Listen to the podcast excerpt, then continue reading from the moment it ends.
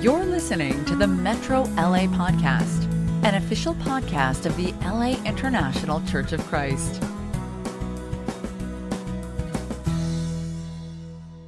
Okay, so we're going to go right on over to chapter 6.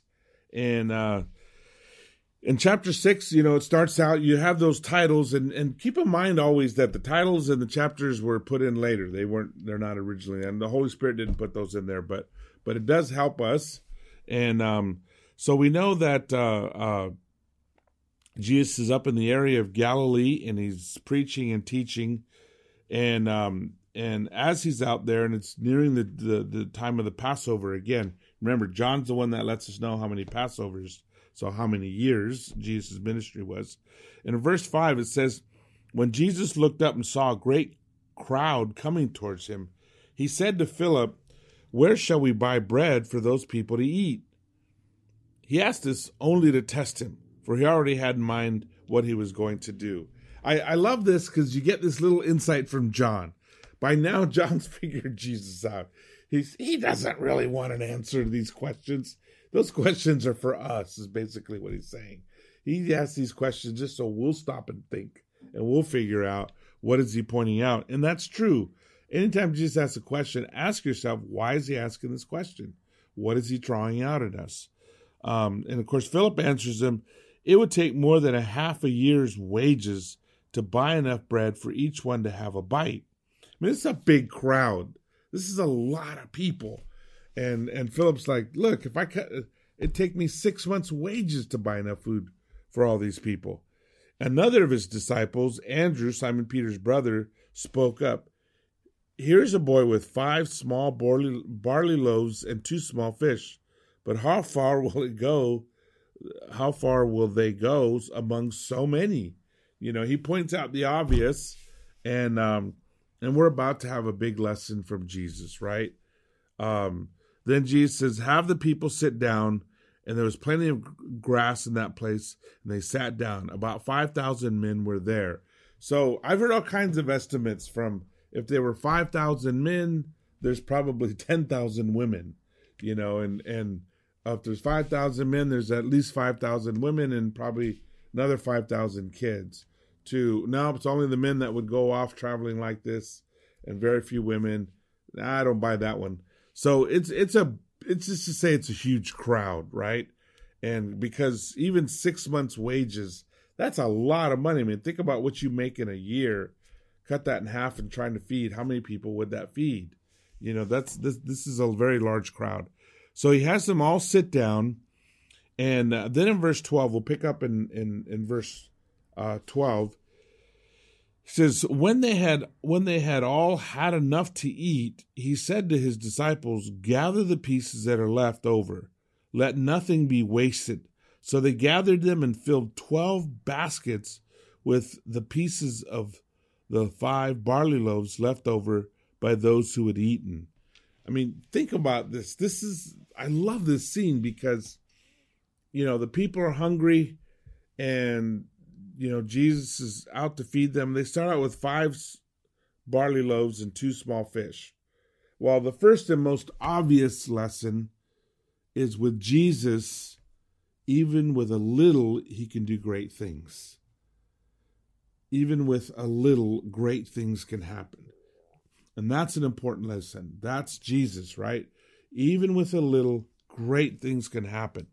And then it's but but the but the big lesson too is he tells them uh, to go pick up the leftovers. Now that's really interesting. He doesn't say the people pick up your leftovers. He has the apostles go out with 12 baskets and they fill them up. I mean, you know that lesson just burned in their minds forever. Here's a little here's a little guy with a little plate with a few pieces of fish and a few loaves, and they're picking up basketfuls of leftovers. I love that. What talk about a visual lesson, a very just in your face obvious lesson. That wow. There, there there's there's more leftovers than there were what we started with.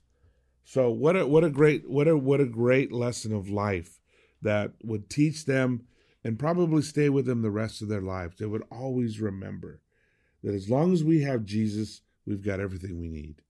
As long as Jesus is behind it, we're going to be fine. The Lord will provide. You know, that's that's just an age-old lesson, and it's such an important one to learn as disciples that we trust God. The Lord will provide. The Lord will provide, and He provided. And after the people saw the sign Jesus performed, notice they call it a sign. They, they, these miracles, they're all signs showing us who He is, right?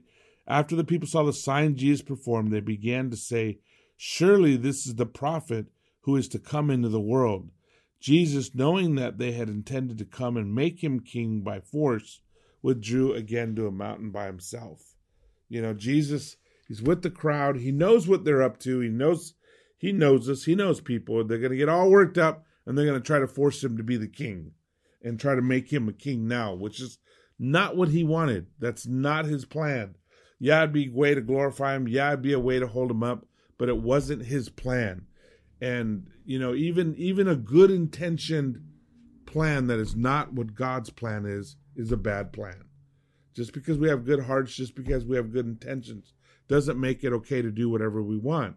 We have to always make sure our plans line up with what Jesus is doing, what God's trying to do. It's very important to, to get that. And and what does Jesus do? Well, he goes off to a mountain uh, by himself. You know, I mean, Jesus has been teaching, he's been giving, he's been healing, he's been serving, he's been doing so much. And this is really a remarkable example here. He goes off by himself. All of us need that time. We all need time just with the Lord, just me and God just you and God. Why do we need that time? Because every once in a while we have to just shut out everything else and make it silent. And it's just us and God. And there are things that you will hear only in those times when it's just you and the Lord. And there are things that you will learn only in those times when you, in a sense, you you you cut out or you shut out all the peripheral noise it's so important. I mean, Jesus, he actually did this regularly. The Bible says he'd get up early in the mornings. That's usually, you know, for me, I have to get up super early to have that time. I have to get up at five or the latest six o'clock in the morning to be able to get up and just the house is quiet, the dogs are asleep, the family's asleep, and I can just, I can have my coffee, read my Bible, I can get on my knees, I can get on my face, and pray or do whatever I want to, whatever I need to. And I just need that time with the Lord. If Jesus needed that time with God, surely I do, right? And if I need it, we all need it because no sin is uncommon to man, right? We all have the same needs. We need that time with the Lord. And I think that's such a great example. After the people saw the sign Jesus perform, I'm in verse uh, 14 now. Surely this is the prophet who is to come into the world. Jesus, knowing what they intended. Oh, I already read that part. Sorry. Uh, so I'll keep reading. Verse 16 When the evening came, his disciples went down to the lake where they got into a boat and set off across the lake for Capernaum. So they go, they, they, they head back to town, right? They're in the boat. And of course, um, Jesus is up on the mountain. And, and then um, I'm going to jump forward because there's a lot of good stuff in this chapter and, and I want to be able to get to it uh, before we run out of time. Um, verse 25 when they found him when they found him on the other side of the lake they asked him rabbi when did you get here jesus answered very truly i tell you you are looking for me not because you saw the signs i performed but because you ate and the loaves and the loaves and had your fill do not work for food that spoils but for food that endures to eternal life which the son of man will give you for on him god the father has placed all his seal of approval. Then they asked him, What does what must we do to do the works of God requires? To do the work God requires. Jesus answered, The work of God is this, to believe in the one he has sent. And this is this is really important because there's several things here that I think are very significant that we have to note and understand about Jesus is is um, we've all we we understand from scripture that God saves us, God rescues us. We don't save ourselves. and we don't rescue ourselves. God rescues us. And so we have to turn to God, rely on Him. And how do we turn to God? Well, we follow Jesus. And how do we obey God? Well, by obeying Jesus. Jesus was sent to save us, right? Sent to teach us. We have to believe in Him. And and they ask, well, what work or what is it that God wants us to do? Well, what He wants you to do, Jesus says, is to put your faith in Jesus, right? To believe in the one he sent. Okay, and this is that word pisteo, right? This is this is that, that word that's just more than an intellectual, oh yes, I believe that's Jesus. But it's faith. It's to put your trust in him. It's to put your hope in him. It's to be loyal to him. It's to rely on him. So this is the work of God. Now, that's important one so you know exactly what is God asking you to do. What does God want us to do? He wants us to trust Jesus, to believe in Him, to rely on Him, to put our faith in Him, to put our hope in Him. What does that mean practically? That means that whatever we do, we try to do whatever Jesus said to do. That if if if as you build your family, you try to build it the way Jesus would. As you build a marriage or a relationship or even a friendship, you do it as Jesus would. So if I sin against my friend, I apologize. If I owe somebody an apology, I apologize to them. If I love everybody, I try to serve, I try to give, I try to be like Jesus in all situations. That's what it means. This is the work of Jesus, he says.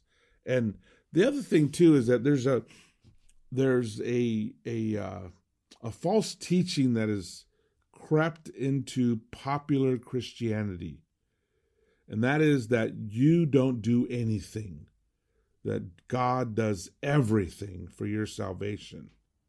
And that is not entirely true. There is something that God expects from you, and that is what we just read to put your faith in Jesus. That's the work of the Lord.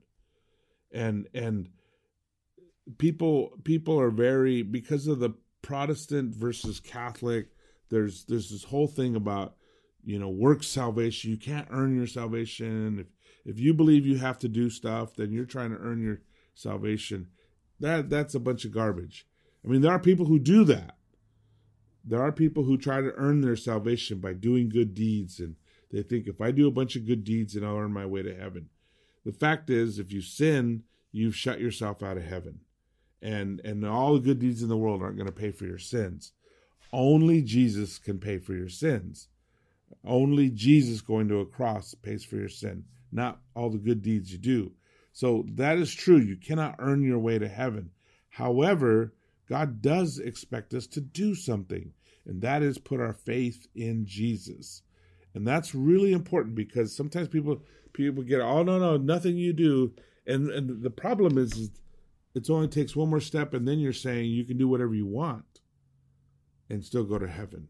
And there are a lot of people who believe that that you can just do whatever you want and no don't let anybody judge your Christianity. Don't let anybody tell you if you're not or not, you know, you are or aren't. The Bible tells us to test ourselves to see if we're in the faith. Make sure we're doing this. So it is important. Not that, you know, if I do all this and check, check, check, I get to go to heaven. No, what's going to get you to go to heaven, what's going to pay your way is Jesus dying on the cross. But there is something you got to do. If I buy you a vacation to Spain and I pay for the airline, the hotel, the food, the transportation, everything. It's a free vacation. That doesn't mean you don't have to do anything. You still got to go down the airport and get on the plane. You still got to walk to the gate ticket. You still got to get in your seat. You still got to go there. You, there's things you got to do. You don't just magically appear in Spain. It's the same thing with salvation. Yeah, Jesus pays for it all. He pays the price. But you still got to respond. You still have to react to the cross. You have to give your life over because you believe in him. So this is really, really important. And it gets more important as we get through this chapter because um, the people ask him, What sign will you give that we may see it and believe you? What will you do? And and and they start asking him, and he says, Verse 32, he says, Jesus said to them, Very truly I tell you, it is not Moses who has given you the bread from heaven, but it is my Father who gives you the true bread from heaven. For the bread of God is the bread that comes down from heaven and gives life to the world. Sir, they said, always give us this bread. Then Jesus declared, I am the bread of life. Whoever comes to me will never go hungry. So he, he's making it very clear he is the Father's will. He is the one sent by God. He's the one that we need to to go and find. And um and they're they're kind of arguing with him and he really challenges them. We're gonna jump forward. I don't have time to go through all the the, the verses um here, but in in 53 this is where he gets really intense. Verse 53 he says, "Very truly I tell you." Okay? And and understand if you notice this these these discourses keep starting with truly I tell you or very truly I tell you. And and it's because the way he says it emphatically, this is the truth. I am telling you the truth. I'm giving you the truth. I tell you, unless you eat the flesh of the Son of Man and drink his blood, you have no life in you. Whoever eats my flesh and drinks my blood has eternal life, and I will raise him up at the last day. For my flesh is real food, and my blood is real drink. Now, I want you to stop for a second and think about this. These are Jews. Jews don't even they, they don't eat meat with blood in it because it's forbidden to drink blood. So all their food is drained of blood. That's what makes the meat kosher, right? It's drained of blood, it's blessed. And here he's saying not only to drink the blood, but to drink his blood. How bizarre does this sound? I mean, he's saying stuff that just sounds very bizarre. Now, the context is he's telling them, I am the bread of life. I am the body, right? I am the one. And then he's he takes it a notch higher, says, Lest you eat my flesh and drink my blood. And and he he alludes to now we know, right? He's talking about communion. But he doesn't say that here. He doesn't say that here. He doesn't really explain it. He does explain his how he's the bread from God, but he doesn't he does he's not talking about communion. Well, communion's coming. He says, Your ancestors ate manna and died, but whoever feeds on this bread will live forever. This is verse 58. Now I'm in verse 59. He said this while teaching in the synagogue in Capernaum. So what he's saying sounds crazy. Now listen, look at their response in verse 60.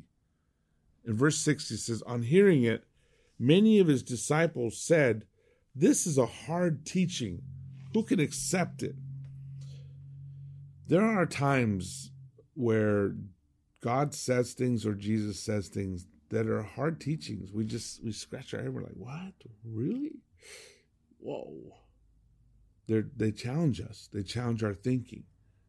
He didn't explain what he meant by drink his blood and eat his flesh. I mean, that's pretty radical. That's pretty kind of gross, you know? And he doesn't explain it. And so on hearing it, a lot of people disagreed, of course, and they're asking the, another rhetorical question who can accept this? Who who would accept this teaching? Would somebody who just shows up to watch miracles accept it? Probably not. Would somebody who just shows up for the free bread and the free fish? Probably not.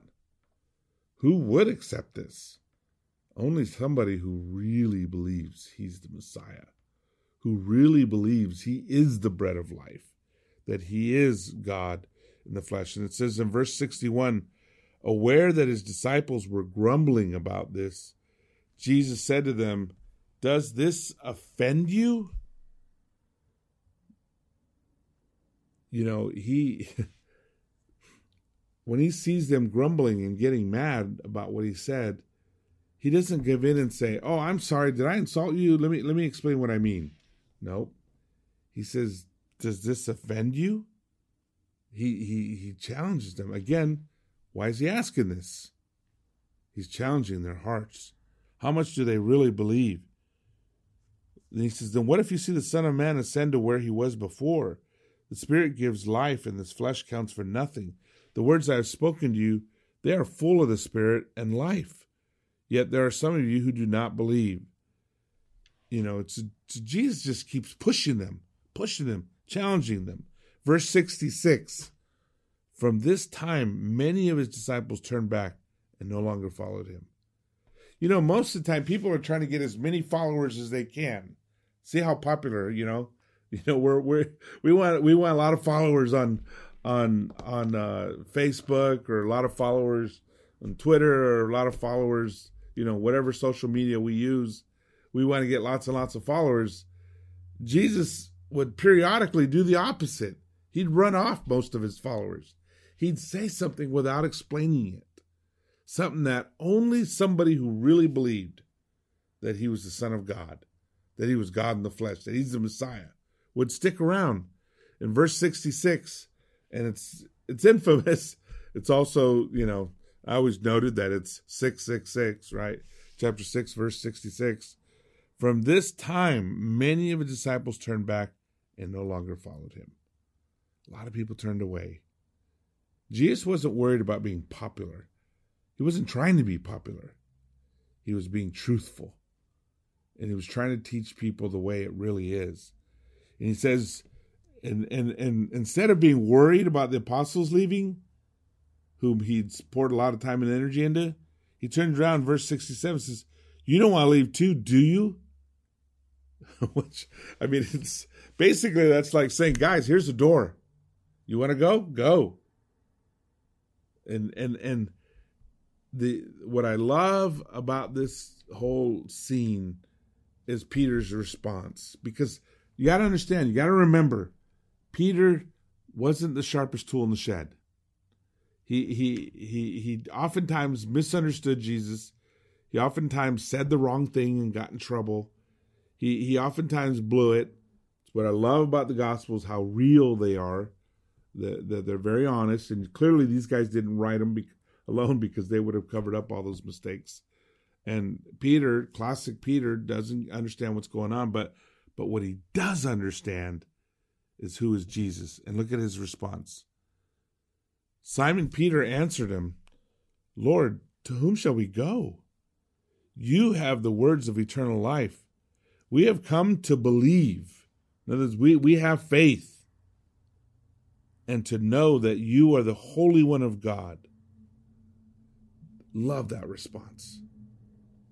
Geez, where are we going? I mean, we don't understand what you're saying, but we're with you because of who you are. You know, you remember what I, have said in the past in, in these lessons about remembering that God is good. I may not understand everything. I don't know why babies get cancer. I don't know why that. But I know that God is good. And I know that he will take whatever evil in this world and he'll make good out of it. And he'll have his reasons that maybe he'll explain to me when I die. And hopefully, when I get to heaven, I can ask, Lord willing, when I get to heaven, I'm going to ask a lot of questions. I know that for now, I'm on a need to know basis. He tells me what I need to know, no more, no less. And I don't need to understand everything. But I do, what I do need to understand is that Jesus is Lord that he is God in the flesh, that he loves me, he has the power to overcome death. And so he's the one I need to be with. That I understand. So we don't always understand everything Jesus says. There are things that I understood after 10 years of being a Christian. There are things I understood after 20 years of being a Christian. There are things I still don't understand. But I know I'll get it someday. And if not, that's okay too because I know that Jesus is Lord, that He loves me and cares about me. So, Jesus, what was He trying to do? He was trying to make real followers, real disciples. He wasn't just trying to be popular, He wasn't just trying to draw large crowds. And in fact, what you see is a pattern when He draw a large crowd, He would do something to shake it up and drive half of them off because He was getting down to the real believers, the ones who have faith in Him. That's the kingdom of God. Those are his people.